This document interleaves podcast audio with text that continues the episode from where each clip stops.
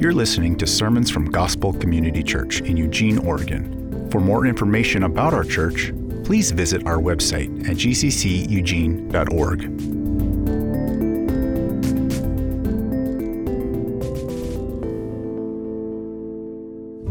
Building projects require a blueprint, a picture of the finished product, something to consistently reference during construction, a goal to work towards, a guide to follow. But what is the blueprint for the church? What picture is the reference for God's people? What is the guide for the Christian life? Jesus promises to build his church, but how? The blueprint for the church isn't a list of policies and procedures. It's not a plan for elaborate sanctuaries and classrooms, and it's not tips and tricks for increasing church attendance and budget. The blueprint for the church is the gospel of Jesus. Jesus, who is equal to God. Jesus, who became a servant. Jesus, who died a sinner's death, though he was innocent. Jesus, who God resurrected and highly exalted. Jesus, the one to whom every knee will bow and every tongue confess, he is Lord. The gospel of Jesus Christ is a picture of humility and glory, a cross and a crown, sacrifice and exaltation. And it is the finished work Paul points to in the letter to the Philippians. It's the picture he looks to as he lives his life. It's the reference the Philippians followed to shape their church. The gospel is the blueprint we have to live our lives and build Christ Church. Hey, good morning. That video is sweet. Zach and Daniel Odegaard worked on that, and they did a really good job. I don't think Daniel's here, but you can give Zach a round of applause. My name is Brad. I'm glad you're here. One of the pastors here at G C C. And yeah, like Ian said, we're kicking off a series in Philippians, which I'm really excited about. Uh, Philippians is a letter Paul wrote to the church in Philippi, and it's a very encouraging and joy-filled letter about how the gospel has shaped their community. And so I'm excited to dump, jump into this letter this summer. I'm excited to uh, see what God has for us in it. And so if you have a Bible, uh, you can open it up to Philippians. It's in the New Testament towards the end of your Bible. Uh, while you're turning there, I'm sure many of you are familiar with uh, Vince Lombardi and his famous speech Uh, at training camp for the Green Bay Packers in nineteen sixty-one. So the first day of spring training, after the, the year prior losing the national championship game to the Philadelphia Eagles, Vince Lombardi, the head coach, uh, gathered his team together. They all sat down, and he holds up a football and says, "Gentlemen, this is a football," right? You're all familiar with uh, this speech, I'm sure. And it seems like a silly thing to say to a group of professional football players that this is a football, but the point is that uh, they were going to start focusing on the basics, going back to the fundamentals of the game of football. And the most fundamental, the most basic thing about the game of football is the actual ball itself. Uh, the Packers went on to win the championship that year. Vince Lombardi never lost a playoff game again in his career as a head coach, and a lot of that would attribute Uh, a lot of, of people would attribute that to his commitment to the fundamentals. And so this morning, as we start in the book of Philippians, what we're going to start with is the very basics, uh, the fundamentals, if uh, in, in line with uh, this speech from Lombardi. It's as if Paul uh, was saying to all of us, gentlemen and women, gentle people, uh, this is a Christian. Paul opens his letter with a greeting. We're just going to look at the first two verses of this letter, and he, it's a very similar and familiar greeting to his other letters that he writes to churches. And it, as we're reading through Scripture, we can oftentimes just kind of breeze through passages like this because it seems very generic, very basic. But verses like this are packed with theology, packed with truth that sets the foundation for what Paul is going to talk about the rest of the letter. And so Our, the, our goal this morning is to answer the question, what is a Christian? What is a Christian? Or maybe a more personal way of saying it, who am I? So let me read the first couple of verses of the letter to the Philippians, and then I'll pray, and, and we'll start uh, answering that question. It says, Paul and Timothy, servants of Christ Jesus, to all the saints in Christ Jesus who are at Philippi, with the overseers and deacons, grace to you and peace from God our Father and the Lord Jesus Christ. God, we thank you for this morning. Uh, we thank you for your church and for gathering us all here together. And we thank you for your word. God, we thank you that you have not remained distant uh, from us, but you have, have made yourself known to us through uh, this book that we have, the Bible. We we trust that these are your words, and they're words uh, that give life, uh, give meaning to our life, give us purpose, and ultimately reveal and point to your Son, Jesus. Uh, Jesus, as we as we work through this text this morning, and as we go back to the basics in a sense and, and remind ourselves what it means to be Christian, what it means to be a Christian, uh, would, would would this time together this morning make much of you? Would we fix our eyes on you, Jesus, and respond to what you have done for us uh, with worship, with worship uh, in every aspect of our life? So pray that you would help me, uh, that you would speak through me, and that you would convict and challenge each of us Uh, with what it looks like to follow you uh, and, and, and call and call the name of Christian. In Jesus' name, amen. So what is a Christian? Now I'll I'll address uh, the potential internal eye roll. Maybe you've been a Christian for decades, uh, maybe not even that long, but you're thinking, are we serious? Uh, this is the day I show, decided to show up to church, and we're talking about what a Christian is. A few things, a few thoughts as to why we're answering this question. First, we're starting here because that's where Paul starts. If we want to be faithful to preaching Scripture, if we want to walk through uh, passages of Scripture in our preaching, then we need to address everything that is addressed in those passages. And this is where Paul starts. Like I said, uh, this is where he starts most of his letters, with identifying who he is, identifying who his listeners are, and then saying something along the lines of grace to you and peace from God our Father and the Lord Jesus Christ. And so why, why does Paul start here in all of his letters? Uh, Paul starts here, I think, because uh, what something is determines what it does. Our actions flow out of our identity. Paul's letters are filled with uh, instructions, filled with challenges, filled with things that the listeners and readers are supposed to do. But before we can get to that, we have to first understand who we are. And Paul identifies who his listeners are in the first few sentences of his letters. So we're addressing this question because this is where Paul starts. What is a Christian? The second thing, uh, this is something we talk about a lot at G C C, and so should be a quick point. Um, one theologian s- says a quote, and then we'll unpack it. The heart of sanctification is the life which feeds on justification. A few big words in there. Sanctification is our growing in Christ-likeness. It's the, the continual progressive growth of a Christian in holiness over the course of our lives. It's moving from sinful actions to more obedient actions. It's changing our thoughts, uh, our feelings, our actions, our lives to be in more and more conformity to the life of Christ. That's sanctification.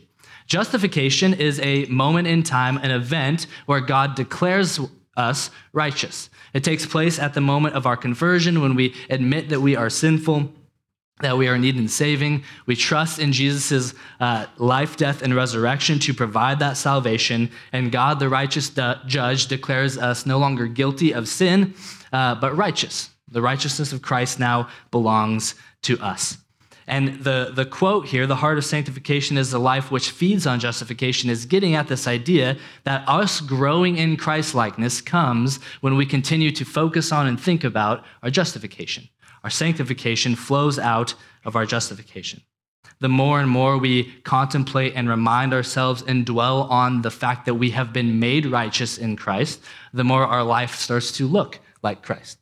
Puritan theologian Edward Fisher uses a helpful illustration and talks about external conformity to rules, following the commands and laws of the Bible, without an internal reality fueling it, is akin to watering every part of a tree except its roots and expecting it to grow.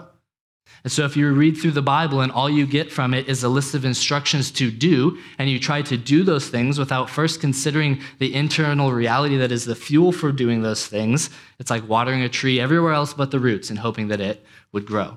The roots of the tree is our identity, who we are, who God has made us to be, and then we grow from that. And lastly, uh, we're answering this question, what is a Christian? Because uh, There's a lot of confusion in the world, and I think also sometimes in the church, about what a Christian is. Uh, this, uh, so Rick and I do a podcast called Saints in Society. Check it out. Like, comment, subscribe, leave a review. Um, just kidding. I mean, not really, but uh, only if you want to. Uh, and this last week, we did something new uh, for our podcast episode, and Saints in Society hit the streets. And we went on to U of O campus, and uh, Zach and Daniel followed us around with cameras, and we had microphones. It was uh, really challenging, a lot of fun. And we just talked to people. We talked to students on the U of O campus. And we asked kind of a, uh, the same set of questions to everyone we talked to. Usually we start with, what is your religious convictions, or what's your worldview? What do you believe? Uh, those kinds of things. We always always ask, what do you think about Christianity? What is your understanding of what Christianity is? What would you say, from your perspective, is the main message of Christianity? And then we'd ask them about truth and morality and those kinds of things.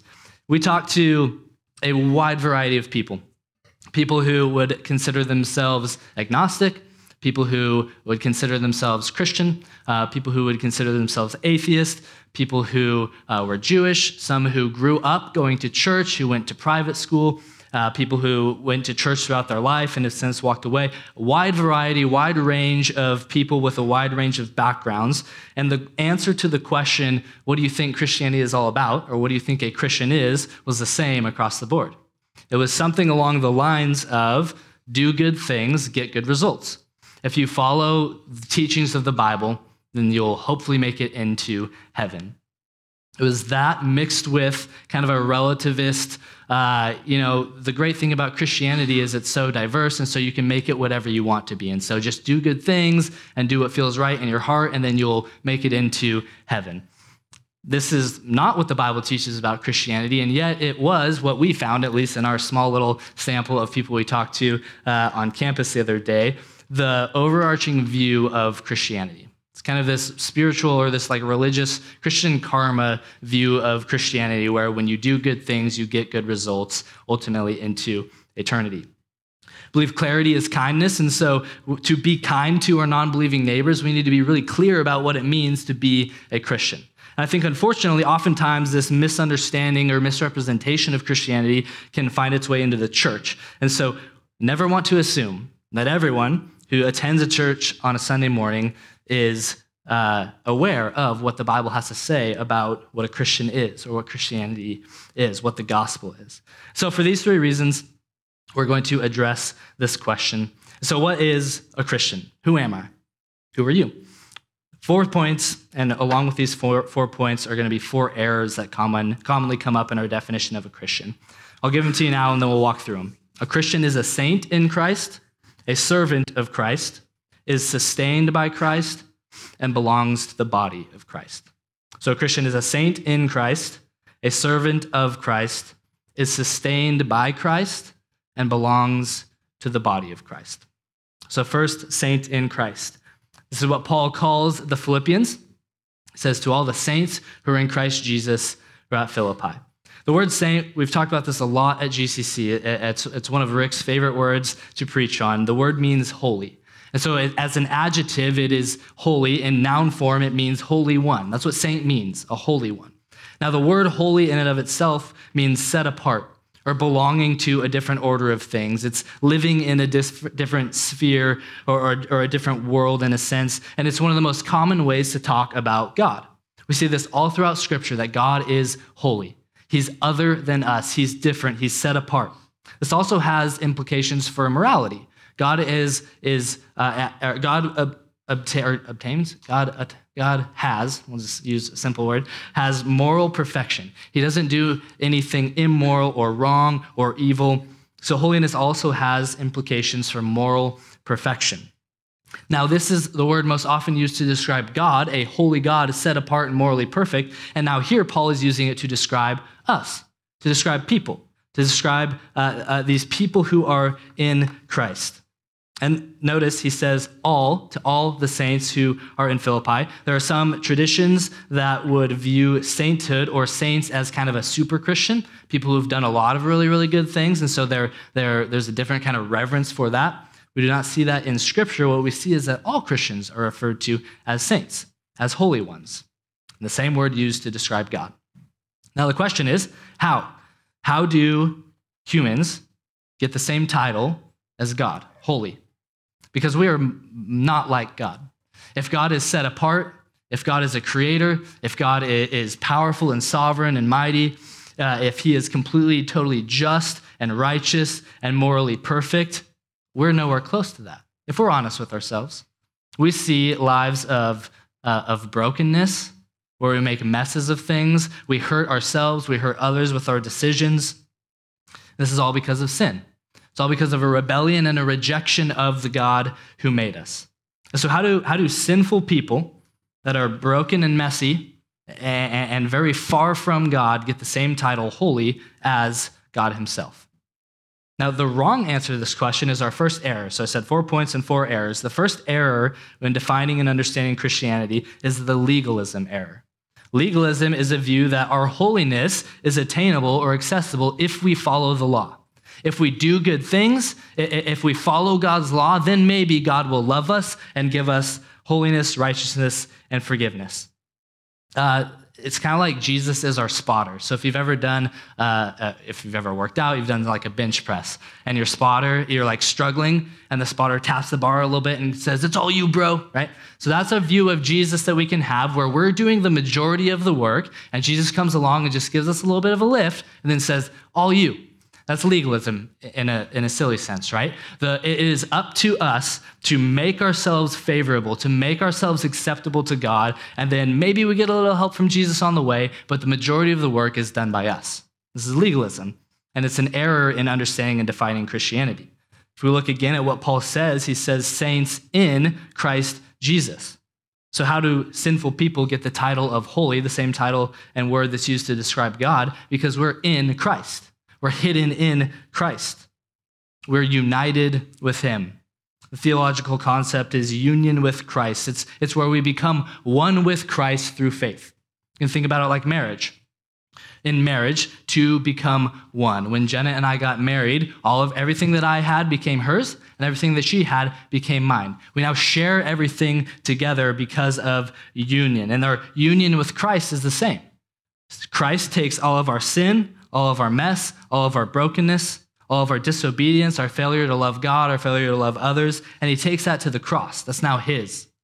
And what we get from this relationship is everything that belongs to him, which is purity and righteousness and holiness, perfection, royalty, and eternal inheritance, forgiveness, life. And, and it's only by uniting ourselves to Christ in faith that those things become ours, including and especially holiness. One commentator says that we are in Christ like a bird is in air, a fish is in water, the roots of a tree, and the soil of the ground. If you are in Christ, if your faith is in Christ, if you've trusted in him for salvation, you are engulfed, surrounded, absorbed completely and totally by Christ, and there's nothing that can change that or take you out of that place. And this is all an act of God's grace, like Ian said earlier. This is not according to our works. This is not something that we have somehow done on our own. God didn't wait for us to become lovable before he started loving us. The Bible says that while we were still sinners, Christ died for the ungodly. God showed us his love while we were still sinners. And so it is not, it's not legalism that makes us holy. It's not law following that makes us holy. It's being united to the Holy One. If holiness is Christ and we are in him and one with him, then we get that same holiness. And he's dealt with our sin. So, so, so I hope you hear me in this. If you are in Christ, you are not a sinner, but a saint. You sin, we all do, but our identity is a holy one, is a saint, because we've been united to the Holy One, Christ. So we're saints in Christ. If there's a legalism error, we'll go to the second one now. There's an antinomian error. Big word. Let me break it down. Anti means against. Nomos or, or means law, and so it's the opposite of legalism, anti-law. This is a view where uh, grace is very cheap, and so we can do with it whatever we want. God saved us, and because there's an abundance of grace and forgiveness, we just kind of we, we just get get, get to kind of do whatever we want. Ask for forgiveness and not permission. Uh, this is uh, so if legalism, Jesus is my spotter. This one is Jesus is my homeboy. He's like really encouraging, and he's cool with whatever I do. He's like, yeah, go for it. I love you no matter what. Just go do it. Okay, we, we like Jesus as Savior, but then we reject him as Lord because we want autonomy over our lives. We're great with the fire insurance and the get out of hell free card that Jesus offers, but we don't want him to run and rule our lives. But our second point in defining Christianity is that we are servants of Christ. Paul uses this to describe him and Timothy, but it applies to all Christians. We are servants of Christ. You can't pick and choose the parts of Jesus you like. You can't take some and leave the other. You can't take Jesus as Savior and leave Jesus as Lord. It's all or nothing. And all is both Savior and Lord. Uh, this word servant, uh, it could you probably have a footnote in your Bible. It could also be translated, and I think probably more accurately translated, slave. So there's, a, I think, a more serious, a more weighty connotation to this phrase than maybe we get with servant. We're slaves of Christ. We're slaves to Christ, meaning that we belong to him as our master. Now, this probably makes you uncomfortable because we prefer autonomy. We'd rather be autonomous. We don't like the idea of submitting to some kind of outside force or outside rule or outside authority. But the reality is, is that we are all slaves to something. None of us are autonomous. None of us are completely and totally in control and in charge of our lives, no matter how in control we think we are. Outside of Christ, ultimately, we're slaves to sin. And we willingly do sin's bidding while assuming all along we're in control. But if you're in Christ, Christ has defeated sin. He's liberated us from the oppressive rule of sin, not to just float off into autonomy and kind of do our own thing, but now to serve him as a new master. This is a major part of the storyline of Exodus. We just got done uh, doing a sermon series through Exodus. God rescues the Israelites from slavery to an oppressive master, Pharaoh, and he doesn't rescue them and say, go into the wilderness and do whatever you want. He says, come serve me now. Now I will be a master, but a very different kind of master. A master who loves you, who cares about you, who is compassionate and kind, and who has your best intentions in mind. This is the master that Jesus is. He asks us to do very difficult things. In fact, he describes following him like picking up your cross, like death, like walking to your death.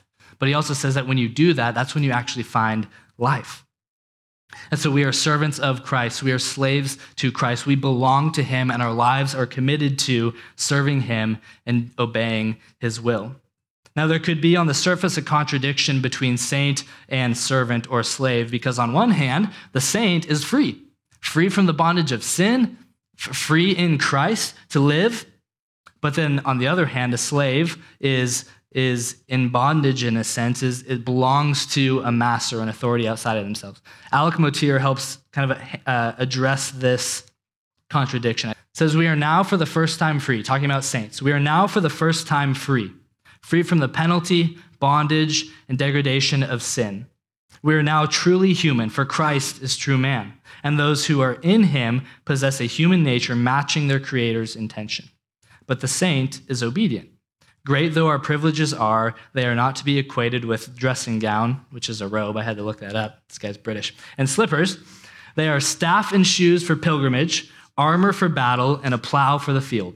Responsive obedience characterizes us, for the saint in Christ Jesus is necessarily also a servant of Christ Jesus. Jesus is both Savior and Lord, and the Christian, therefore, is both a saint and a servant.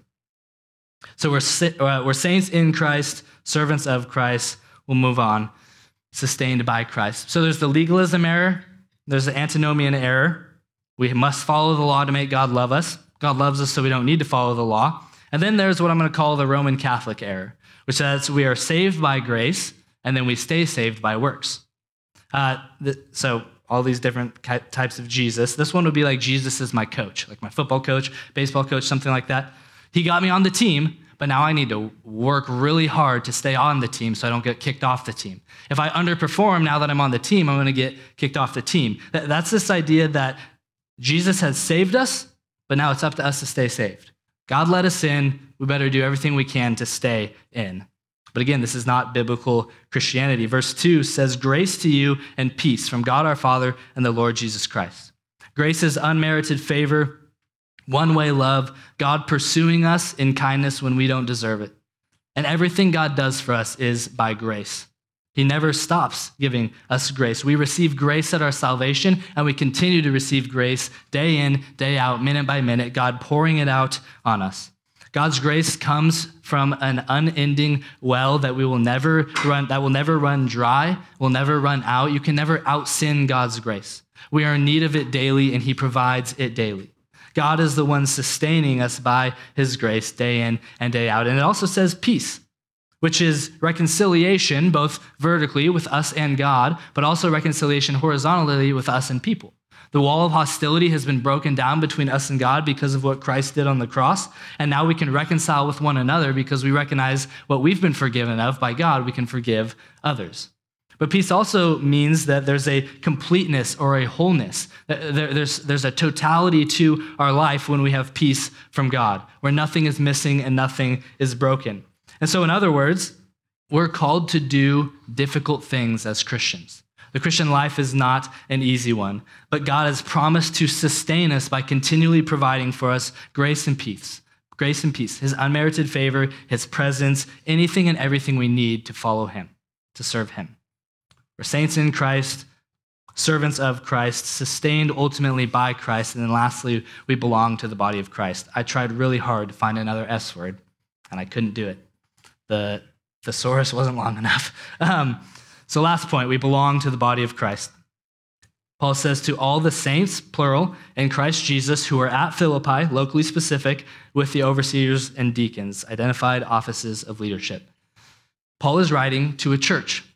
He's writing to a particular gathered group of people in a particular place, a local church in Philippi. So another error in our definition or understanding of Christianity is the individualism error, that it's just me and Jesus.